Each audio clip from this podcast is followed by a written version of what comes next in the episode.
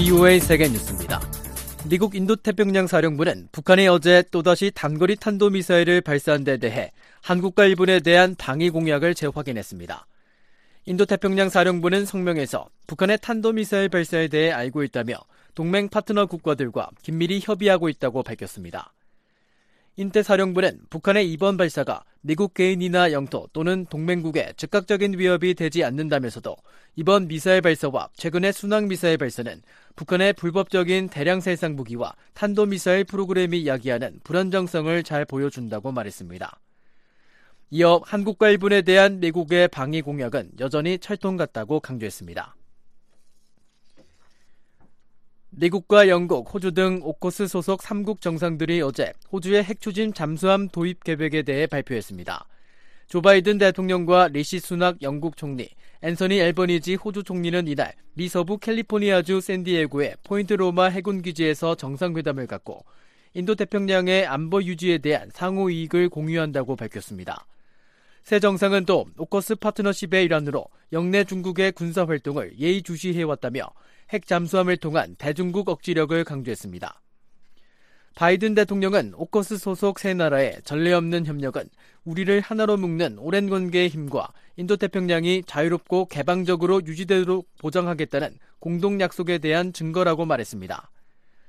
미국은 특히 호주에 최대 5척의 최신의 공격용 버지니아급 잠수함을 판매할 예정입니다. 조 바이든 미국 대통령은 시진핑 중국 국가주석과 전화회담을 할 용의가 있다고 제이크 설리번 백악관 국가안보보좌관이 밝혔습니다. 설리번 보좌관은 어제 기자들에게 전국 인민대표대회가 종료되고 중국 정부의 업무가 재개된 이후 두 정상 간 전화회담 기회가 있을 것으로 기대한다고 말했습니다. 설리번 보좌관은 그러나 회담과 관련한 구체적인 날짜는 결정된 바 없다고 밝혔습니다. 설리번 보좌관은 미국은 중국과의 경쟁을 환영하지만 갈등은 필요하지 않으며 대결과 신냉전도 원하지 않는다고 말했습니다. 앞서 바이든 대통령은 샌디에고 방문을 위해 전용기에 탑승하기 전 시 주석과 만날 생각이 있냐는 기자들의 질문에 그렇다고 대답했습니다. 미중 관계는 미국이 지난달 미 본토 상공에 떠있던 중국의 정찰 풍선을 전투기로 격추한 이후 더욱 악화했습니다. 러시아는 오늘 우크라이나에서 자국의 목표는 군사력에 의해서만 달성될 수 있다고 밝혔습니다. 러시아 국영 매체들에 따르면 드미트리 페스코프 크렘린궁 대변인은 이날 우크라이나 정부 입장 때문에 러시아의 목표 달성은 군사적 수단을 통해서만 가능하다고 말했습니다. 러시아 정부의 이 같은 주장은 러시아군이 우크라이나 영토를 떠난 이후에나 평화 협상을 고려할 수 있다는 볼로드미르 젤렌스키 우크라이나 대통령의 입장에 대한 반응으로 나왔습니다. 러시아는 우크라이나 동부 돈바스 지역에서 러시아어 사용자들을 우크라이나 신나치 정권으로부터 해방시키기 위해 싸우고 있다고 주장하고 있습니다. 이에 대해 우크라이나와 서방은 침략 전쟁과 우크라이나 영토를 장악하려는 러시아의 시도를 정당화하기 위한 근거 없는 주장이라고 반박하고 있습니다. 러시아는 우크라이나와의 곡물 수출 협정이 60일 동안 연장되는 것에 반대하지 않는다고 밝혔습니다. 세르게이 베르신인 러시아 외무차관은 어제 유엔 관리들을 만난 후 발표한 성명에서 러시아는 흑해 곡물 협정 연장에 반대하지 않지만 연장은 60일 동안만이라고 말했습니다. 이와 관련해 유엔은 러시아의 입장에 주목하며 흑해 곡물 이니셔티브와 러시아 식품과 비료의 수출을 원활히 하기 위한 노력에 전념하고 있다고 설명했습니다. 한편 올렉산드르 쿠브라코우 우크라이나 인프라부 장관은 트위터를 통해 협정 연장 기간은 최소 120일이라면서 60일 동안만 협정을 연장하겠다는 러시아의 입장은 튀르키예와 유엔이 서명한 문서와 모순된다고 말했습니다. 중국이 신종 코로나 바이러스 팬데믹 시기에 중단했던 관광 비자 등 모든 종류의 비자 발급을 15일부터 재개합니다. 미국 워싱턴 주재 중국 대사관은 어제 성명을 통해 중국 정부의 이 같은 방침을 공식 발표했습니다. 이번 조치로 홍콩과 마카오의 외국인 단체 여행객들과 상하이에 기항하는 크루즈선에 탑승한 외국인들의 광둥성 무비자 입국도 재개됩니다. VOA 세계뉴스 박동정입니다.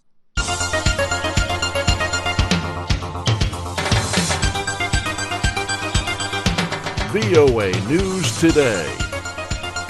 여러분 안녕하십니까? 2023년 3월 14일 화요일 BOA 뉴스투데이 3부 시작하겠습니다. 진행의 노시창입니다. 이 시간에 보내드릴 주요 소식입니다. 미국과 한국이 자유의 방패 연합훈련을 실시하고 있는 가운데 북한은 미사일 도발을 이어가고 있습니다. 백악관은 한반도 안정을 저해하는 북한의 어떤 행동도 용납하지 않을 것이라고 경고했습니다. 국무부는 북한의 미사일 발사가 영내 평화와 안정에 위협이 된다고 비난했습니다. 한국을 주요 7개국 즉 G7에 포함시키는 방안을 추진해야 한다는 제안이 나온 데 대해 전직 주한 미국 대사들이 환영의 입장을 나타냈습니다. 내일 북한 날씨 대체로 흐리다 오후부터 차차 맑아지겠고 곳에 따라 한때 비 또는 눈이 오겠습니다. 최저 기온은 영하 3도에서 영상 7도, 최고는 영하 1도에서 15도, 바다의 물결은 동해 앞바다 1 내지 3m, 서해 앞바다 0.5 내지 2.5m로 일겠습니다. 첫 소식입니다. 북한이 또다시 동해상으로 단거리 탄도미사일 두 발을 발사했습니다. 미국과 한국이 연합연습 자유의 방패를 실시하고 있는 가운데 북한이 다양한 발사 플랫폼과 장소를 활용해 미사일 도발을 이어가는 양상입니다. 서울에서 김한영 기자가 보도합니다. 한국합동참모본부는 14일 오전 7시 41분께부터 7시 51분께까지 북한의 황해남도 장현 일대에서 동해상으로 발사된 단거리 탄도미사일 SRBM 두 발을 포착했다고 밝혔습니다. 장현은 지금까지 북한이 탄도미사일을 발사한 적이 없던 곳입니다. 합참에 따르면 미사일은 약 620km를 비행한 뒤 동해상에 탄착했습니다. 합참은 비행 고도와 속도는 언급하지 않았고 미한 정보당국이 세부 재원을 종합 분석 중이라고 밝혔습니다. 장현에서 620km 거리면 제주도와 독도를 포함한 한국 전역이 사정권에 들어갑니다. 민간 연구기관인 한국국방안보 포럼 신종우 사무국장은 비행거리로 미루어 이 미사일이 북한판 이스칸데르 KN-23일 가능성이 크다고 말했습니다. 한국의 지난 문재인 정부에서 9.19 남북 군사 합의를 한 이제 적대행위 금지 구역 가까이서 미사일을 쏘므로써 한반도 기전 상황을 좀 더 높이려는 그런 의도가 아니겠느냐로 추정이 됩니다. 합참은 북한의 연이은 탄도미사일 발사는 한반도는 물론 국제사회의 평화와 안정을 해치는 중대한 도발행위라며 유엔 안전보장 이사회 결의를 명백히 위반한 것임을 강력히 규탄하며 이를 즉각 중단할 것을 촉구한다고 밝혔습니다.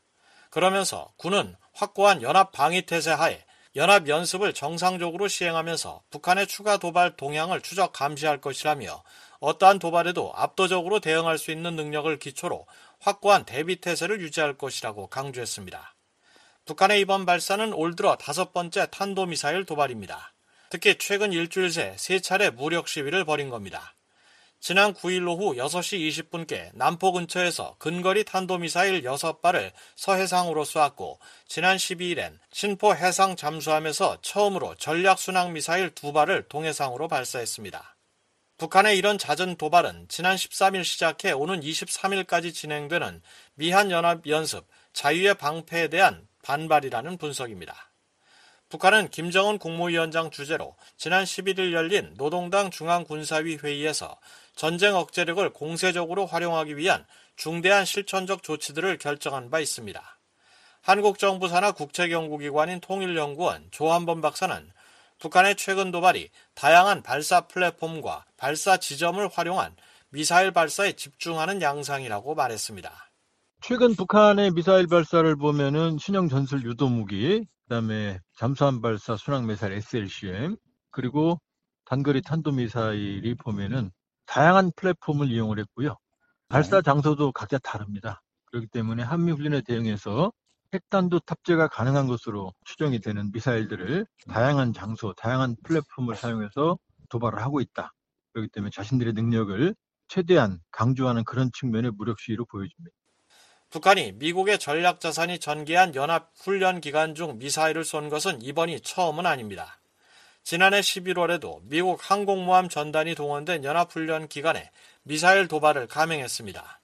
북한은 지난해엔 자신들의 도발을 내부적으로 보도하지 않았는데 최근엔 노동당 기관지 노동신문을 통해 미사일 발사 사실을 주민들에게 적극적으로 알리고 있습니다.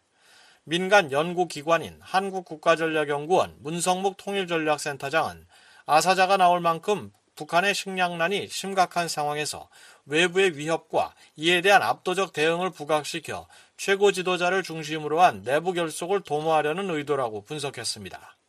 문 센터장은 이와 함께 북한이 오는 16일 열리는 한일 정상회담의 즈음에 일제 강제징용 해법을 둘러싼 한국 내 여론 갈등을 부추기고 한일 협력을 방해하기 위해 일본 열도 방향으로의 미사일 발사 같은 도발에 나설 가능성도 있다고 말했습니다.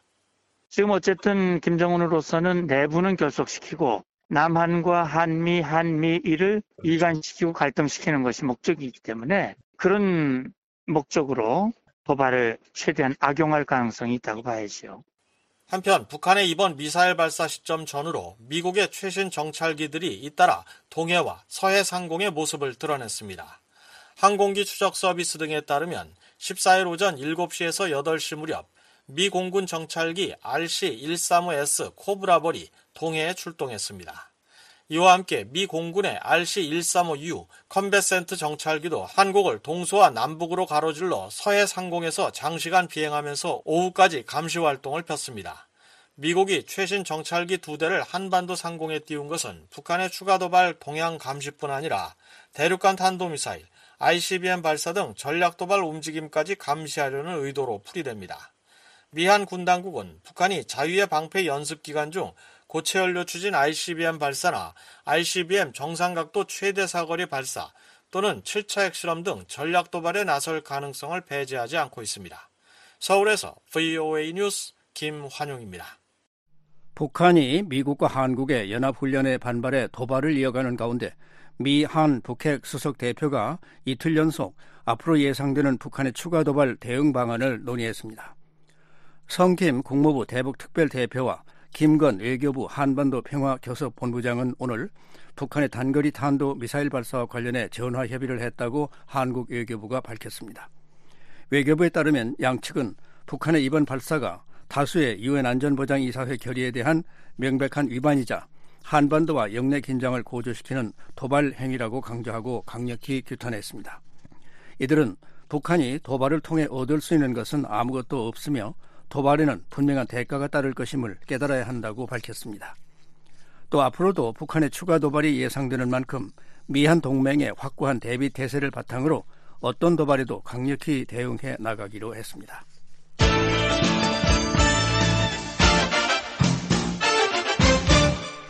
미국 정부는 북한의 잠수함 발사, 전략 순항 미사일 발사가 역내 평화와 안정에 위협이 된다며 강하게 비난했습니다. 실기동 훈련이 포함된 미국과 한국의 강화된 연합 훈련은 북한이 자초한 것이라고 지적했습니다. 함지하 기자가 보도합니다. 국무부가 북한의 잠수함 발사 전략 순항 미사일 SLCM 발사를 규탄했습니다. 네드 프라이스 국무부 대변인은 13일 정례 브리핑에서 북한의 SLCM 발사에 대한 논평 요청에 우리는 북한의 SLCM 발사를 알고 있다며 우리가 북한의 유사한 행동의 맥락에서 말했듯 이는 영내 긴장을 고조시킬 뿐이라고 밝혔습니다. We're aware of the DPRK's submarine launched cruise missile test, as we've said uh, in the context of, of similar actions. 이어 북한의 예고 없는 수미사일 시험 발사는 영내 평화와 안정을 위협하는 북한 행위의 또 다른 사례라며 그것들은 민간 항공과 해상 활동에도 용납할 수 없는 안전 위험을 제기한다고 지적했습니다.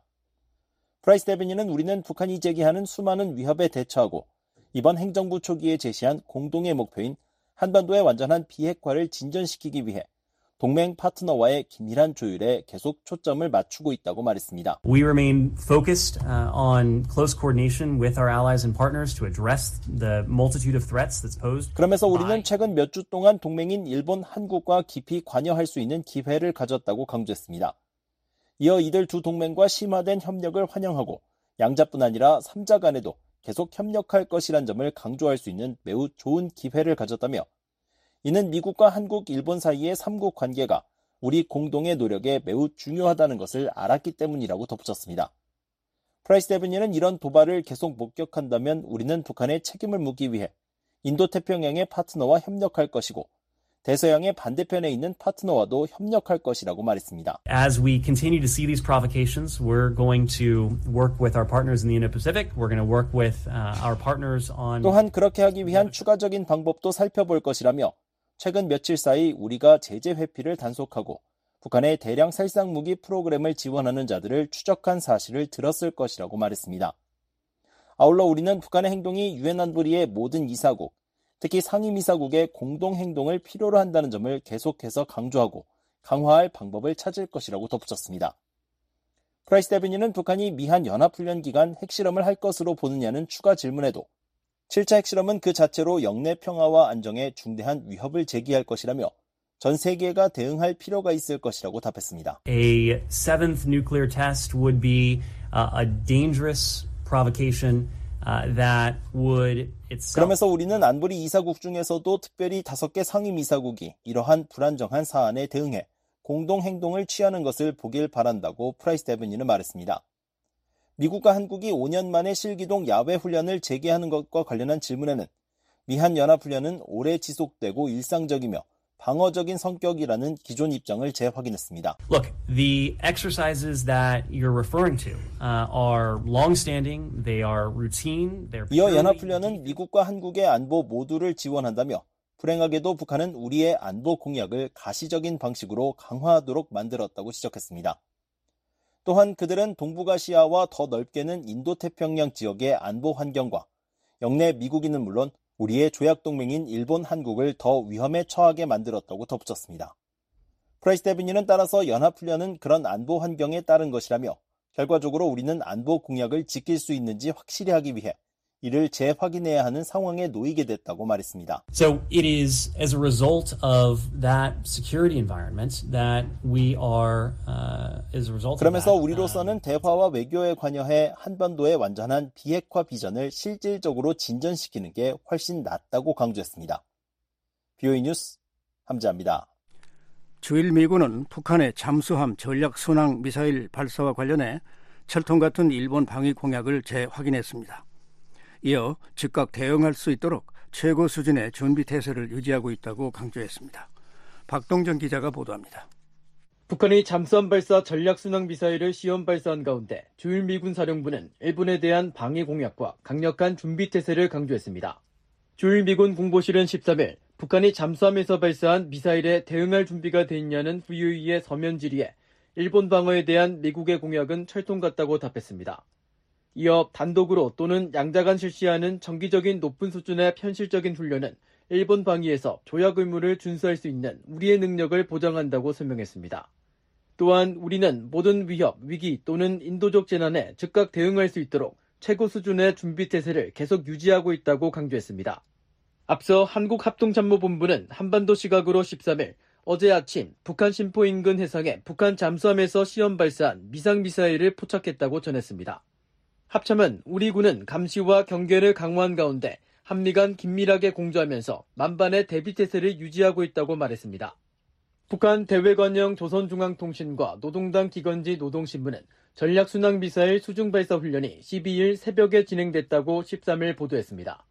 조선중앙통신은 발사훈련에 동원된 잠수함이 824 영웅함이고 동해 경포만 수역에서 발사가 이뤄졌다고 전했습니다. 통신은 발사된 두 기의 전략 순항 미사일이 동해에 설정된 1,500km 개선의 거리를 모의한 팔자형 비행 궤도를 2시간 6분 3초와 2시간 6분 15초간 비행해 표적을 명중 타격했다고 보도했습니다. VOA 뉴스 박동정입니다. 북한의 잠수함 순항 미사일 발사로 미국과 동맹에 대한 위협이 증대되고 있다고 미국 전문가들이 평가했습니다. 하지만 북한의 잠수함 전력은 아직 초보적인 단계며 미국에 대한 핵 보복 능력을 갖추는데 기술적 한계가 크다고 지적했습니다. 조은정 기자가 보도합니다.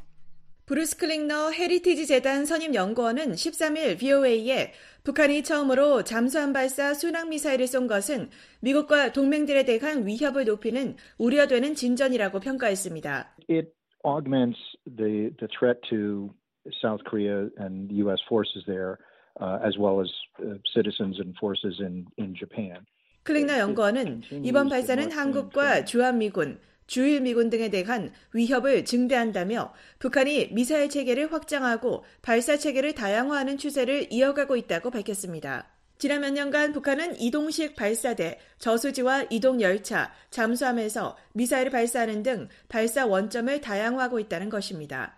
클랭너 연구원은 순항미사일은 탄도미사일보다 정확도가 높고 저고도로 비행하며 궤도를 바꿀 수 있어 탐지가 어려우며 잠재적으로 한국 해안에서 매우 가까운 곳에서 발사될 수 있다며 이는 미국과 동맹들에 대한 북한의 위협이 추가되는 것이며 따라서 우려되는 진전이라고 평가했습니다. 한미연합사 작전참모 출신인 데이비드 맥스웰 아태 전략센터 부대표도 북한이 잠수함 발사 순항미사일을 비롯해 다양한 미사일을 개발하는 것은 미한 동맹의 방위를 어렵게 하려는 의도라고 말했습니다. What we're seeing in the, the different types of missiles is the clear indication that North Korea is trying to 맥스웰 부대표는 우리가 다양한 미사일에서 볼 수 있는 것은 북한이 미한 동맹에 대해 딜레마를 조성하려 시도하고 있다는 분명한 징후라며 다수의 다양한 역량과 무기 체계를 갖추고 있으면 방위가 그만큼 어려워지기 때문이라고 말했습니다. 군사 전문가인 브루스 베넷 랜드 연구소 선임 연구원은 북한이 공개한 발사 장면에 주목했습니다. 미사일이 수직이 아닌 사선으로 비행하고 있어 수직 발사관이 아닌 어뢰 발사관에서 발사했을 것이라는 것입니다. 베넷 연구원은 북한이 지난해 5월 잠수함 발사 탄도미사일을 발사한 824 영웅함을 활용해 별다른 개조 없이 순항미사일을 발사했지만 이 같은 2,000톤급의 잠수함으로는 의미 있는 공격을 할 수 없다고 분석했습니다. So if you've seen a U.S. missile submarine, they have a bank of 베넷 연구원은 미국의 18,000톤급 오하이오급 잠수함은 24발의 핵 미사일을 쏘는 발사구가 있지만 북한의 잠수함은 의미 있는 수준으로 탄도미사일을 발사할 정도로 크지 않다고 말했습니다. 북한의 고래급 잠수함은 수직 발사관이 한 개뿐이고 수평 어뢰 발사관은 2문 이상으로 추정됩니다. 독일 ST 애널리틱스의 마커스 실러 대표도 잠수함 발사 미사일이 실질적인 위협이 되려면 미사일을 여러 개 발사할 수 있어야 한다고 말했습니다. 실러 대표는 북한의 잠수함 역량이 초보적이라면서 미국에 대한 핵 보복 능력, second strike 능력을 갖추는 데는 기술적 한계가 크다고 지적했습니다.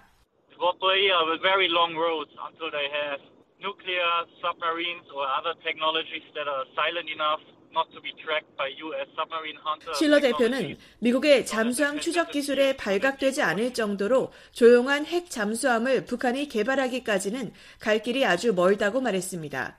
특히 북한이 미국 잠수함처럼 second strike 역량에 도달하기까지는 오랜 시간이 걸릴 것이라고 말했습니다. 실러 대표는 또 북한이 잠수함에서 미국을 향해 대륙간 탄도미사일을 발사하는 능력을 갖추는 것도 아직 멀었다고 말했습니다. 베넷 연구원도 북한 잠수함이 미국의 핵 보복 공격을 하기 위해서는 멀리 항해할 수 있어야 한다고 지적했습니다.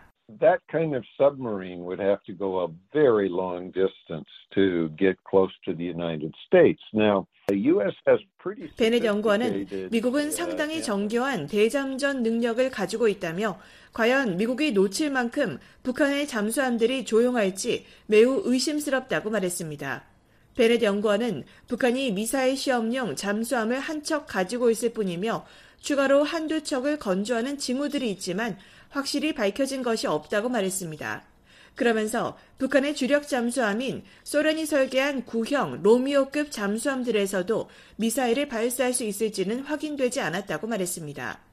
맥스웰 부대표는 북한의 역량이 계속 고도화되는 것은 사실이지만 미한 동맹도 이에 맞춰 방위 역량을 강화하고 있다고 말했습니다.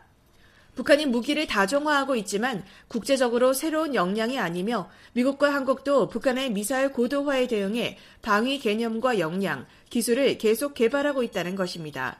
맥스웰 부대표는 따라서 북한이 시험에 나설 때 정보를 수집하는 것이 중요하다고 말했습니다.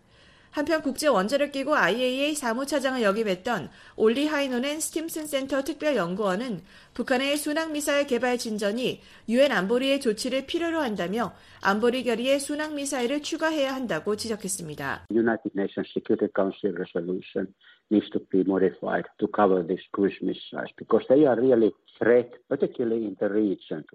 하이노넨 전 사무차장은 순항 미사일이 한국과 동북아시아의 미군 등 영내의 실질적인 위협이라며 안보리 결의가 순항 미사일을 포함하도록 수정돼야 한다고 말했습니다. 이어 순항 미사일은 점증하는 문제라며 하지만 북한의 개발 추이를 볼 때 아직 실전 배치되지 않은 것으로 보이기 때문에 시간이 있다고 말했습니다. 베넷 연구원과 맥스웰 연구원은 안보리 결의가 통과될 당시에는 북한이 순항 미사일 역량을 보이지 않았을 때였다면서 안보리 차원에서 북한의 향후 기술 개발을 내다보고 순항 미사일 발사도 금지했어야 했다고 말했습니다. 이들은 지금 상황에서는 중국과 러시아의 반대로 추가적인 안보리 조치를 기대하기 힘들다고 말했습니다. VOA 뉴스 조은정입니다. 미 국무부가 중국의 탈북민 강제 북송의 우려를 나타내며 탈북민을 사지로 몰아서는 안 된다는 입장을 밝혔습니다. 중국이 계속 이 문제를 제기하고 있다며 탈북민을 난민으로 인정할 것을 촉구했습니다. 김영권 기자가 보도합니다.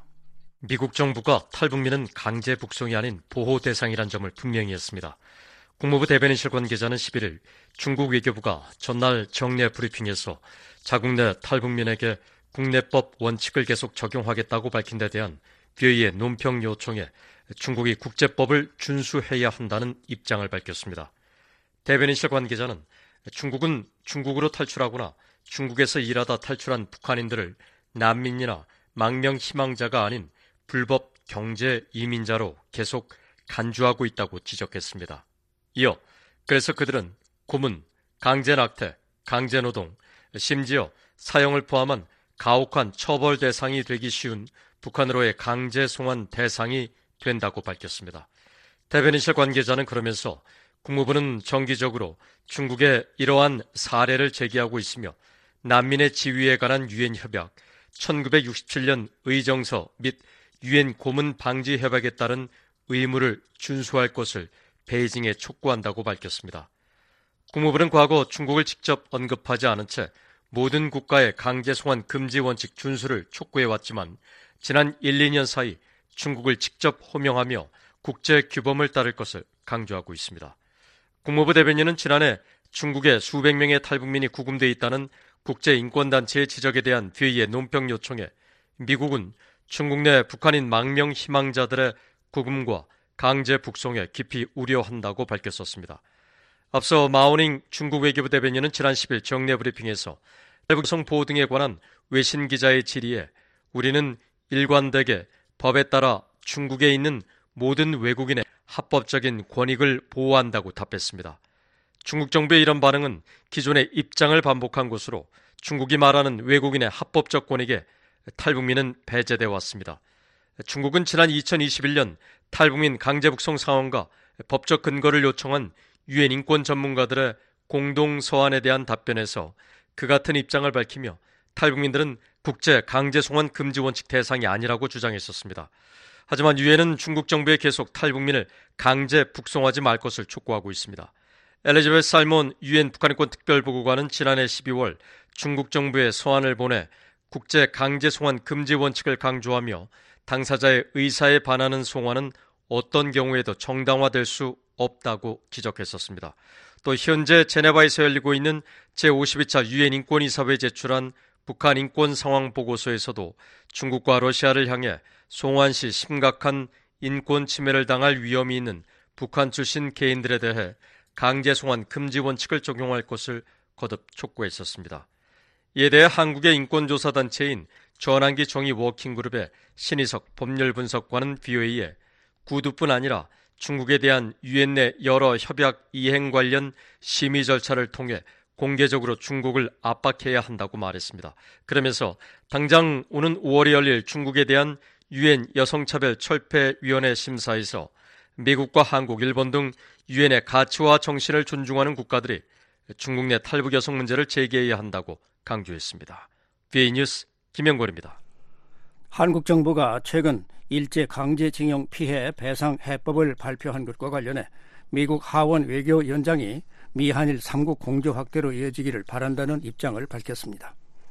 강제징용 피해 배상에 한국과 일본 기업이 모두 기여하고 한일 간 진지한 대화가 계속되기를 바란다는 의원들의 견해도 나왔습니다. 이종훈 기자가 보도합니다. 공화당 소속의 마이클 맥카울 하원 외교위원장은 한국 정부가 최근 일제 강제징용 피해 배상 해법을 발표한 데 대해 이것이 미한일 3국 공조 확대를 위한 길을 열어주길 바란다고 밝혔습니다. 매클 위원장은 17일 VOA에 보낸 성명에서 동맹국들이 이견을 해소해 나가고 있다는 소식을 환영한다며 이같이 밝혔습니다. 그러면서 중국과 북한이 점점 더 도발적인 행동을 하고 있는 점을 감안할 때 미국과 인도태평양 동맹국들이 보조를 맞추는 것이 중요하다고 강조했습니다. 일본계 미 의원이자 미한일 의원회의 미국 측 단장으로 활동해온 민주당의 마크 타카노 하원 의원도 일제 강제징용 한국인 피해자 배상 문제에 대한 해법이 나온 것을 환영했습니다. 타카노 의원은 11일 VOA에 보낸 성명에서 미한일 삼국협력 강화가 이렇게 중요했던 적은 없었다며 한국과 일본 관계가 심화되는 가운데 동맹은 계속 더 강해질 것이라고 밝혔습니다. 이어 한일 양국 지도자들이 이 새로운 양자공주의 장에 용감하게 발을 내디뎌 기쁘다며 이 수십 년 된 도전을 어떻게 함께 해결할 것인지에 대해 양국이 진지한 대화를 계속하길 독려한다고 강조했습니다. 공화당의 마르코 루비오 상원 의원은 일제 강제징용 한국인 피해자 배상에 한국과 일본 기업이 모두 참여하길 바란다는 입장을 밝혔습니다. 루비 의원은 13일 VOA에 보낸 성명에서 한국과 일본은 미국의 가장 중요한 동맹국이며 중국 공산당의 침략으로부터 자유롭고 개방적인 인도태평양을 보호하기 위한 우리나라의 전략에 있어 모두 중요한 파트너라고 말했습니다. 그러면서 이런 두 동맹국을 오랫동안 갈라놓은 이 분쟁을 극복하기 위해 일본과 한국 기업들이 모두 일제 강제동원 피해자 지원재단에 기여하기를 바란다고 강조했습니다. 하킴 제프리스 하원 민주당 대표도 일제 강제징용 한국인 피해자 배상에 대한 이번 발표를 환영했습니다. 제프리스 대표는 7일 성명을 내고 하원 민주당 의원들은 조 바이든 대통령의 리더십 아래 자유롭고 개방적이며 안전한 인도태평양 지역 구상에 전념하고 있다며 일본과 한국은 이런 노력에 있어 우리의 가장 가까운 파트너라고 말했습니다. 이어 전시 강제징용 분쟁의 외교적 해법이라는 최근 발표는 영내와 자유세계의 긍정적인 발전이라며 외교와 협력에 대한 일본과 한국 각각의 의지 덕분에 20세기 갈등의 긴장이 21세기 진전이 될 것이라고 강조했습니다. 하원 외교위 인도태평양 소위원회 민주당 간사인 아미베라 의원도 이번 발표가 한일 그리고 미한일 협력을 강화할 것이라고 밝혔습니다. 베라원은 8일 트위터를 통해 이번 성과에 대한 윤석열 한국 대통령과 기시다 후미오 일본 총리의 리더십을 높이 평가한다며 이는 우리의 나라들과 국민들 간 더 지속적이고 긴밀한 파트너십을 구축하는 데 도움이 될 것이라고 말했습니다. 그러면서 한국과 일본은 우리의 가장 가까운 동맹국이며 인도태평양과 그 너머의 평화, 안전, 번영을 보장하는 데 필수적이라고 강조했습니다. 공화당의 테드 크루즈 상원 의원은 7일 성명을 통해 이번 발표는 미국과 동맹국들의 국가 안보에 직접적인 영향을 미치는 중요하고 희망을 북돋우는 발전이라고 말했습니다. 이어 동맹국인 일본과 한국 사이의 분쟁 해결은 영내에서 지금같이 중요한 순간에 더 효과적이고 지속적인 협력을 촉진할 것이라며 기시다 총리와 윤 대통령이 이 중대한 이정표에 도달하기 위해 노력한 것에 박수를 보낸다고 밝혔습니다. 앞서 박진 한국 외교부 장관은 6일 서울 외교부 청사에서 강제징용 대법원 판결 관련 정부 입장 발표 기자회견을 갖고 2018년 한국 대법원으로부터 배상 확정 판결을 받은 일제 강제징용 피해자들에게 국내 재단이 대신 판결금을 지급한다고 밝혔습니다. 기시다 총리는 같은 날 한국 정부의 조치는 한일 관계를 건전한 관계로 되돌리기 위한 것으로 평가한다며 1998년 한일 공동선언을 포함해 역사인식에 관한 역대 내각의 입장을 전체적으로 계승하고 있다고 강조했습니다. VOA 뉴스 이조은입니다. 미한 동맹 강화 방안으로 한국을 주요 7개국에 포함시키는 방안을 추진해야 한다는 제안이 나온 데 대해 전직 주한 미국 대사들이 타당한 주장이라며 반겼습니다. 국제 무대에서 위상이 높아진 한국의 역할이 확대돼야 한다는 것입니다. 안소영 기자가 보도합니다. 해리 해리스 전 주한 미국 대사는 주 7개국의 한국을 포함해 주 A수로 확장해야 한다는 제안을 지지한다고 밝혔습니다. 지난 2018년 7월부터 2021년 1월까지 주한 미국 대사를 역임한 해리스 전 대사는 13일 70주년이 된 미얀 동맹 강화를 위해 한국이 공식 참여하는 GA 체제를 구축해야 한다는 제안을 어떻게 생각하느냐는 VOA 서면 질의에 이같이 말했습니다. 해리스 전 대사는 한국은 혁신 국가이자 세계 최강의 경제 대국 중 하나, 또 원조 수혜국에서 원조 공여국으로 전환한 나라, 문화 강국이자 국제적인 선의의 힘이라고 말했습니다. 미국의 싱크탱크인 헤리티지 재단의 앤터니 김 연구원은 10일 70년간 변함없는 미한 동맹, 한 단계 도약할 때라는 제목의 보고서를 내고 바이든 행정부의 G7의 한국을 초청해 G8수로 확장하는 명분을 쌓아야 한다고 권고했습니다. 보고서는 G7 국가들은 민주주의 국가이자 미국의 긴밀한 조약 동맹국이라며 세계 최고 자유민주주의 국가를 이끄는 국가 중 하나인 한국은 G7에 자리 잡을 자격이 있다고 강조했습니다. G7은 미국과 일본, 영국, 프랑스, 독일, 이탈리아, 캐나다, 유럽연합이 참여하는 협의체로 한국은 지난 2020년과 2021년 G7 정상회의에 옵서버 자격으로 초청된 바 있습니다. 보고서는 오늘날 법치와 인권 존중 등을 포함한 자유민주주의 가치가 러시아와 중국의 위협에 직면해 있다며 그 어느 때보다 G7의 확장 필요성이 절실하다고 덧붙였습니다. 2008년부터 2011년까지 주한 미국 대사를 지낸 캐슬린 스티븐스 전 대사는 13일 BOA와의 통화에서 현 국제 정세를 고려하면 G7의 한국을 포함하는 것이 이치에 맞는 것이라고 말했습니다. Uh, uh, confronting uh, these days. Certainly, I think you know over the last years, what we've seen is is the Republic of Korea.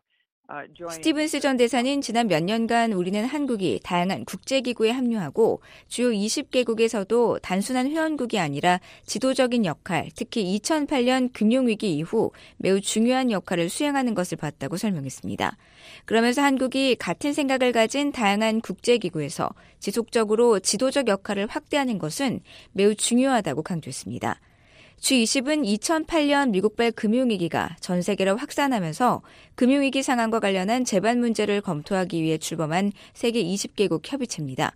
2010년 G20 정상회의 의장국을 맡은 한국은 당시 회의에서 금융 안정을 위해 부실 자산 처리가 중요하다는 점을 강조하고 1997년 외환 위기 당시 효과적으로 부실 자산을 처리한 경험을 공유한 바 있습니다. 스티븐스 전 대사는 이어 한국이 다음 G7 정상회의에 초청될 가능성이 있다는 소식을 접했다며 이를 긍정적으로 평가했습니다. 앞서 교토통신은 지난 9일 윤석열 한국 대통령이 오늘 16일 일본을 방문해 기시다 우미오 총리와 정상회담을 연다고 보도하며 외교 소식통을 인용해 일본 정부가 5월 히로시마에서 열리는 G7 정상회의에 윤 대통령을 초청하는 방향으로 조율 중이라고 전했습니다. 스티븐스 전 대사는 지난 10여 년 동안 한국이 G20에서 보여준 역할은 어떤 종류의 리더십을 보여줄 수 있을지 가늠할 좋은 예가 되며 이는 국제 경제와 민주주의 성장에 도움이 될 것이라고 설명했습니다. There's a possibility that that the ROK might be invited as a uh, to to the next G7 summit. Again, I, I think if you look at, at the role that uh, that that that the ROK played in the G20 uh, has played in the G20 over the last decade or so is a good example. 알렉산더 버시바우 전 주한 미국 대사도 13일 BOA에 한국을 G7 추가 회원국으로 고려해야 한다는 주장은 타당하다고 말했습니다. There's certainly uh, valid arguments for considering South Korea as a possible additional member, but South Korea, because it carries more and more weight in, in the international system because of its economic strength. 경제와 안보 문제에서 강력한 역할을 수행함에 따라 국제체제에서 차지하는 비중이 더욱 커지고 있는 한국은 다양한 프레임워크를 통한 관여할 기회를 모색해야 한다는 설명입니다. 그러면서 G7뿐 아니라 여러 형태의 국제 협의체에서도 한국의 역할 강화를 촉진해야 한다고 버시바우 전 대사는 말했습니다. In particular, uh, you know, continuing to increase South Korea's role within the G20 framework.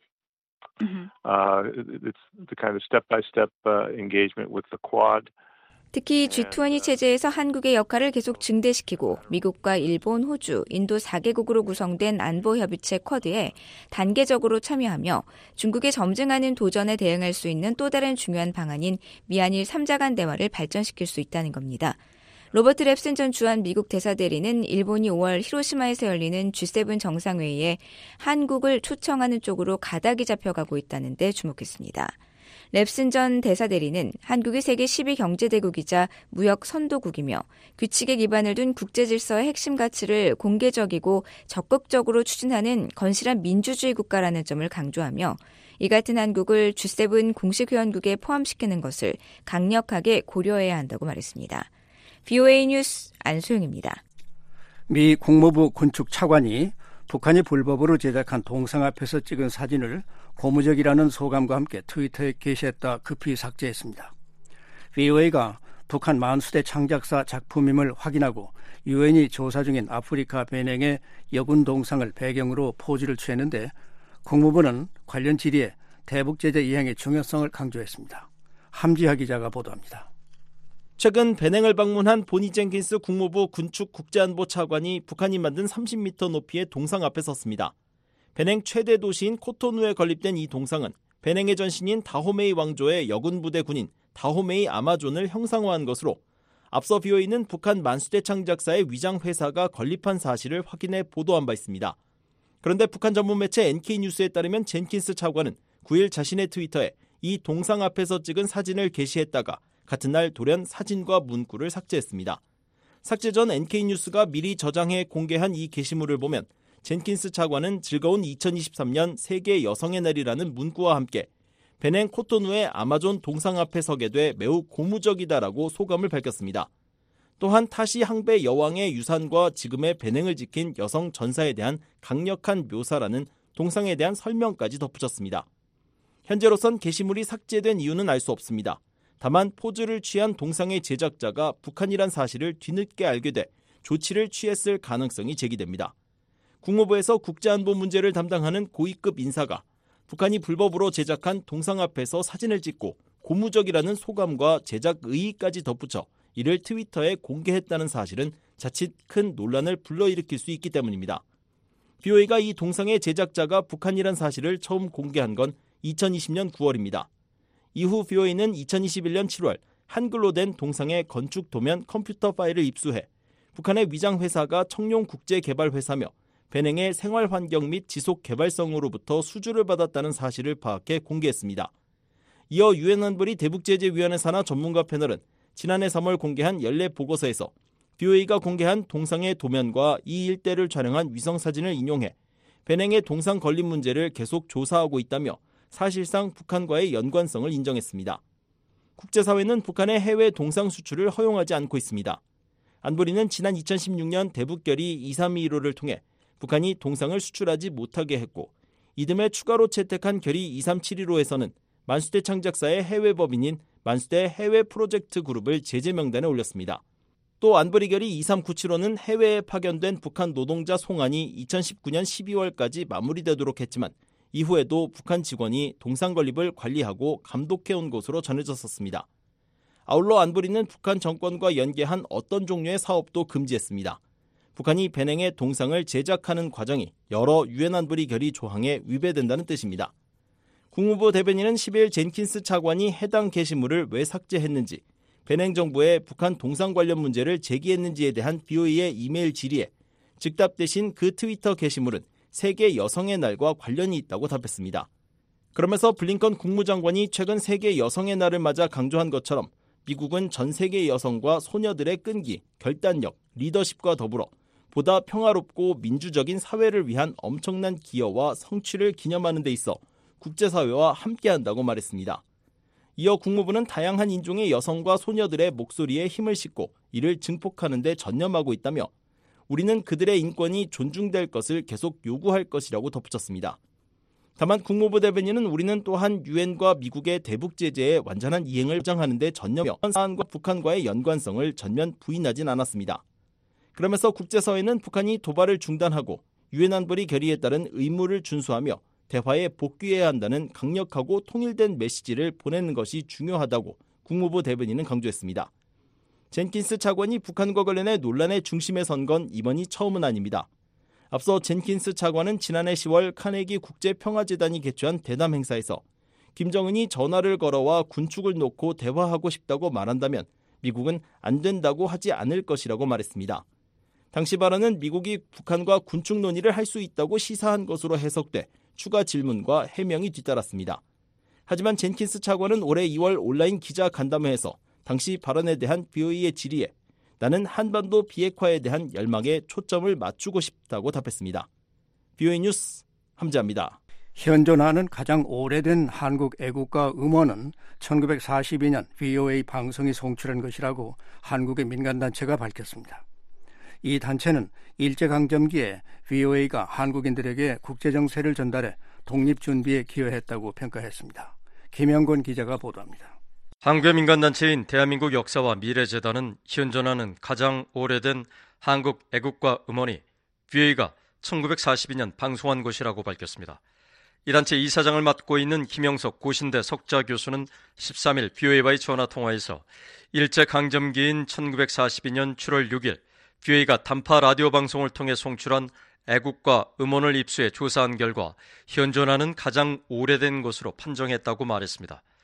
김 이사장은 몇 해 전 KBS가 미국 국립문서기록관리청에서 이 애국가 음원을 처음 발견해 대한민국 국립역사박물관의 전문가 등에 의뢰해 검증 과정을 거쳤다고 설명했습니다. 이번에 KBS가 창사 50주년을 맞아서 KBS 현대사 아카이브를 개설합니다.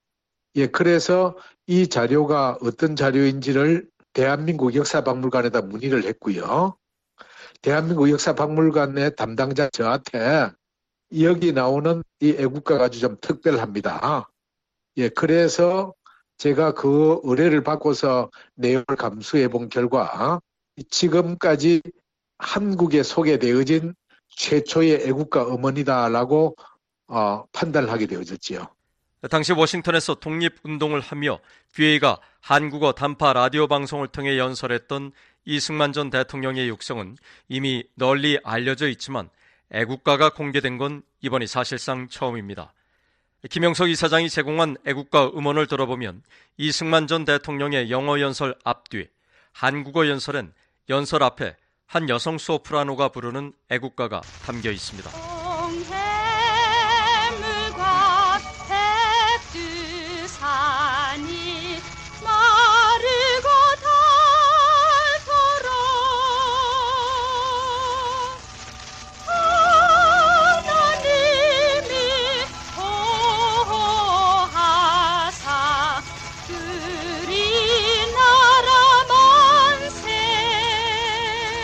하나님을 하나님으로 보호하사를 보호하사로 불렀을 뿐 지금의 애국가 가사와 모두 같습니다. 김 이사장은 일제 강점기 국민의 북미 지방 총회에서 발행했던 신한 민보를 통해 이승만 전 대통령의 연설이 1942년 7월 6일 방송됐다는 것도 확인했다며 한국 역사의 귀중한 자산이 될 것이라고 말했습니다. 이승만입니다. 자유를 위하여 싸우는 모든 민족들에게 두어마대로 권면하며 경성하고자 합니다. 한국 행정안전부에 따르면 애국가 노랫말은 1907년 전후에 만들어졌으며 작곡은 해외에서 활동하던 안익태 선생이 1935년 작곡한 뒤 널리 알려졌습니다. 김 이사장은 이후 임시정부와 국민회 등 독립운동가들이 애국가를 국가로 자랑스럽게 불렀다며 이 때문에 당시 조선 총독부가 애국가를 철저히 금지했다고 말했습니다. 1936년 3월 4일자로 조선 총독부가 이 애국가 악보는 발매 금지, 국내에서 발행도 할 수 없고 그다음에 아, 봐서도 안 되는 그런 발매 금지 도서로 공포를 하거든요. 그러니까 얼마나 어, 일제는 거기에 대해서 어, 경계를 했고 또 그다음에 이 애국가가 우리 당시에 어, 민족들에게 이 독립 정신을 일깨우는데 큰 역할을 했는가 우리가 잘 알 수가 있지요.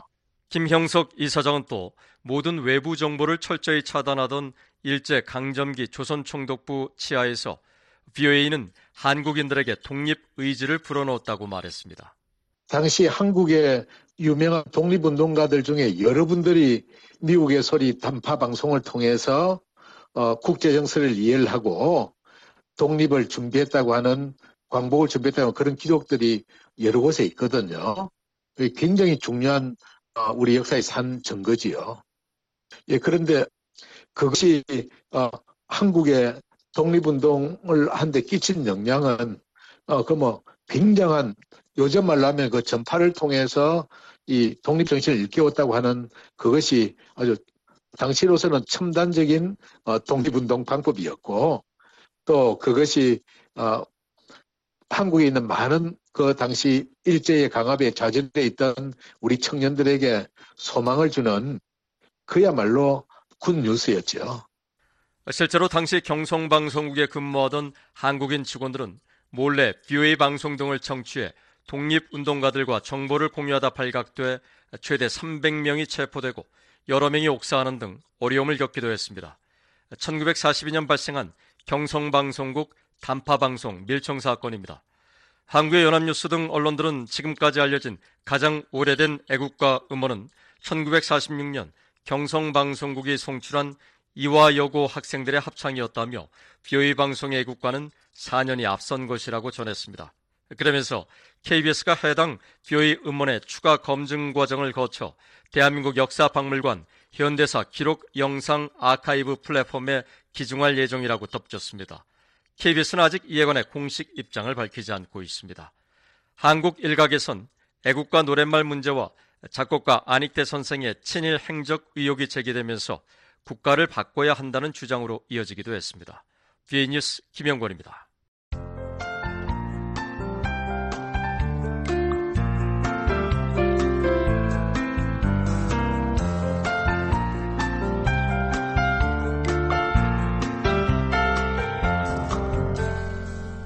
VOA 뉴스 투데이 북한 날씨 알아보겠습니다. 내일 북한은 대체로 흐리다 오후부터 차차 맑아지겠습니다. 새벽부터 낮 사이에는 황해도와 함경남도 남부에 비가 내리겠고 평안도와 그 밖의 함경남도는 비 또는 눈이 내리겠습니다. 오후에는 함경북도에 한때 비가 오는 곳이 있겠습니다.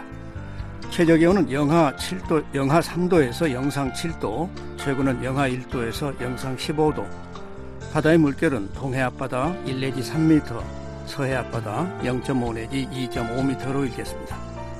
지역별 날씨 살펴보겠습니다. 평양은 오전에 흐리고 한때 비가 내리다 오후에는 구름이 많이 끼겠습니다.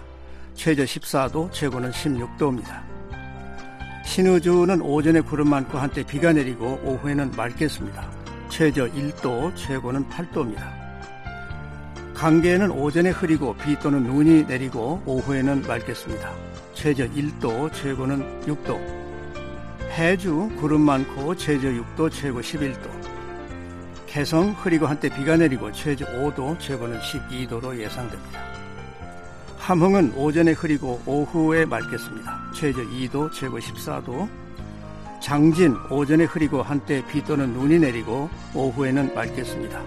최저 4도, 최고는 0도가 됩니다.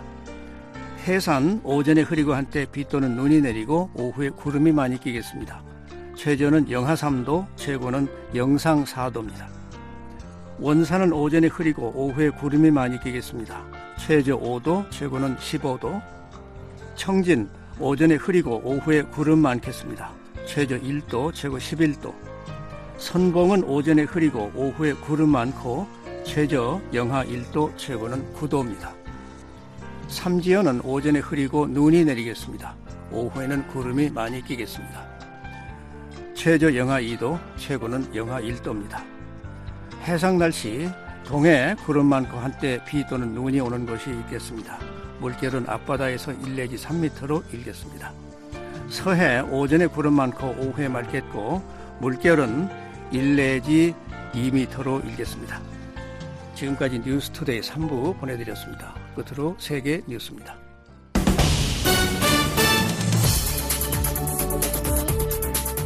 VOA 세계 뉴스입니다. 미국 인도태평양 사령부는 북한이 어제 또다시 단거리 탄도미사일을 발사한 데 대해 한국과 일본에 대한 방위 공약을 재확인했습니다. 인도태평양 사령부는 성명에서 북한의 탄도미사일 발사에 대해 알고 있다며 동맹 파트너 국가들과 긴밀히 협의하고 있다고 밝혔습니다. 인태사령부는 북한의 이번 발사가 미국 개인이나 영토 또는 동맹국의 즉각적인 위협이 되지 않는다면서도 이번 미사일 발사와 최근의 순항 미사일 발사는 북한의 불법적인 대량 살상 무기와 탄도미사일 프로그램이 야기하는 불안정성을 잘 보여준다고 말했습니다. 이어 한국과 일본에 대한 미국의 방위 공약은 여전히 철통 같다고 강조했습니다. 미국과 영국, 호주 등 오커스 소속 3국 정상들이 어제 호주의 핵 추진 잠수함 도입 계획에 대해 발표했습니다.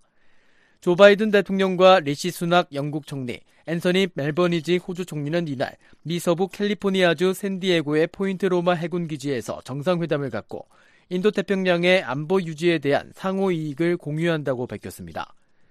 새 정상은 또 오커스 파트너십의 일환으로 영내 중국의 군사 활동을 예의주시해 왔다면서 핵잠수함을 통한 대중국 억지력을 강조했습니다. 바이든 대통령은 오커스 소속 세 나라의 전례 없는 협력은 우리를 하나로 묶는 오랜 관계의 힘과 인도 태평양이 자유롭고 개방적으로 유지되도록 보장하겠다는 공동 약속에 대한 증거라고 말했습니다. 미국은 특히 호주의 최대 5척의 최신의 공격용 버지니아급 잠수함을 판매할 예정입니다. 한편 중국은 오커스가 영내 평화를 위협할 뿐 아니라 심각한 핵 확산 위험을 초래한다고 비난했습니다. 조 바이든 미국 대통령은 시진핑 중국 국가주석과 전화회담을 할 용의가 있다고 제이크 설리번 백악관 국가안보보좌관이 밝혔습니다. 설리번 보좌관은 어제 기자들에게 전국 인민대표 대회가 종료되고 중국 정부의 업무가 재개된 이후 두 정상 간 전화회담 기회가 있을 것으로 기대된다고 말했습니다. 설리번 보좌관은 그러나 회담과 관련한 구체적인 날짜는 결정된 바 없다고 밝혔습니다. 설리번 보좌관은 미국은 중국과의 경쟁을 환영하지만 갈등은 필요하지 않으며 대결과 신냉전도 원하지 않는다고 말했습니다. 앞서 바이든 대통령은 샌디에고 방문을 위해 전용기에 탑승하기 전 시 주석과 만날 생각이 있냐는 기자들의 질문에 그렇다고 대답했습니다. 미중 관계는 미국이 지난달 미 본토 상공에 떠있던 중국의 정찰 풍선을 전투기로 격추한 이후 더욱 악화했습니다. 러시아는 오늘 우크라이나에서 자국의 목표는 군사력에 의해서만 달성될 수 있다고 밝혔습니다. 러시아 국영 매체들에 따르면 드미트리 페스코프 크렘린궁 대변인은 이날 우크라이나 정부 입장 때문에 러시아의 목표 달성은 군사적 수단을 통해서만 가능하다고 말했습니다. 러시아 정부의 이 같은 주장은 러시아군이 우크라이나 영토를 떠난 이후에나 평화 협상을 고려할 수 있다는 볼로디미르 젤렌스키 우크라이나 대통령의 입장에 대한 반응으로 나왔습니다. 러시아는 우크라이나 동부 돈바스 지역에서 러시아어 사용자들을 우크라이나 신나치 정권으로부터 해방시키기 위해 싸우고 있다고 주장하고 있습니다. 이에 대해 우크라이나와 서방은 침략 전쟁과 우크라이나 영토를 장악하려는 러시아의 시도를 정당화하기 위한 근거 없는 주장이라고 반박하고 있습니다. 러시아는 우크라이나와의 곡물 수출 협정이 60일 동안 연장되는 것에 반대하지 않는다고 밝혔습니다. 세르게이 베르신인 러시아 외무차관은 어제 유엔 관리들을 만난 후 발표한 성명에서 러시아는 흑해 곡물 협정 연장에 반대하지 않지만 연장은 60일 동안만이라고 말했습니다. 이와 관련해 유엔은 러시아의 입장에 주목하며 흑해 곡물 이니, 이니셔티브와 러시아 식품과 비료의 수출을 원활히 하기 위한 노력에 전념하고 있다고 설명했습니다. 유엔과 트르키예가 중재한 이 협정은 지난해 7월 세계적인 식량 위기 상황에서 흑해를 통해 우크라이나 곡물을 수출하는 선박의 안전과 통과를 보장하기 위해 체결됐습니다. 한편 올렉산드르 쿠브라코우 우크라이나 인프라부 장관은 트위터를 통해 협정 연장 기간은 최소 120일이라면서 60일 동안만 협정을 연장하겠다는 러시아의 입장은 티르키예와 유엔이 서명한 문서와 모순된다고 말했습니다. 중국이 신종 코로나 바이러스 팬데믹 시기에 중단했던 관광비자 등 모든 종류의 비자 발급을 15일부터 재개합니다. 미국 워싱턴 주재 중국 대사관은 어제 성명을 통해 중국 정부의 이 같은 방침을 공식 발표했습니다. 이번 조치로 홍콩과 마카오의 외국인 단체 여행객들과 상하이에 기항하는 크루즈선에 탑승한 외국인들의 광둥성 무비자 입국도 재개됩니다. VOA 세계뉴스 박동정입니다. 지금까지 여러분께서는 VOA 저녁 방송을 들으셨습니다. VOA 저녁 방송은 저녁 8시부터 자정까지 4시간 동안 중파 1188kHz를 통해 들으실 수 있습니다. 또 밤 9시부터 10시까지는 단파 7465, 9490, 11570kHz로 밤 10시부터 12시까지는 단파 9800, 9985, 11,570kHz로도 들으실 수 있습니다. 그리고 매일 새벽 2시부터 3시까지 1시간 동안 보내드리는 VOA 새벽 방송은 중파 AM 1566kHz로 들으실 수 있습니다. 아침 4시부터 6시까지 2시간 동안은 단파 7465, 9800, 9575kHz로 청취 가능합니다. 함께 해주신 여러분 고맙습니다. 다음 방송 시간까지 안녕히 계십시오.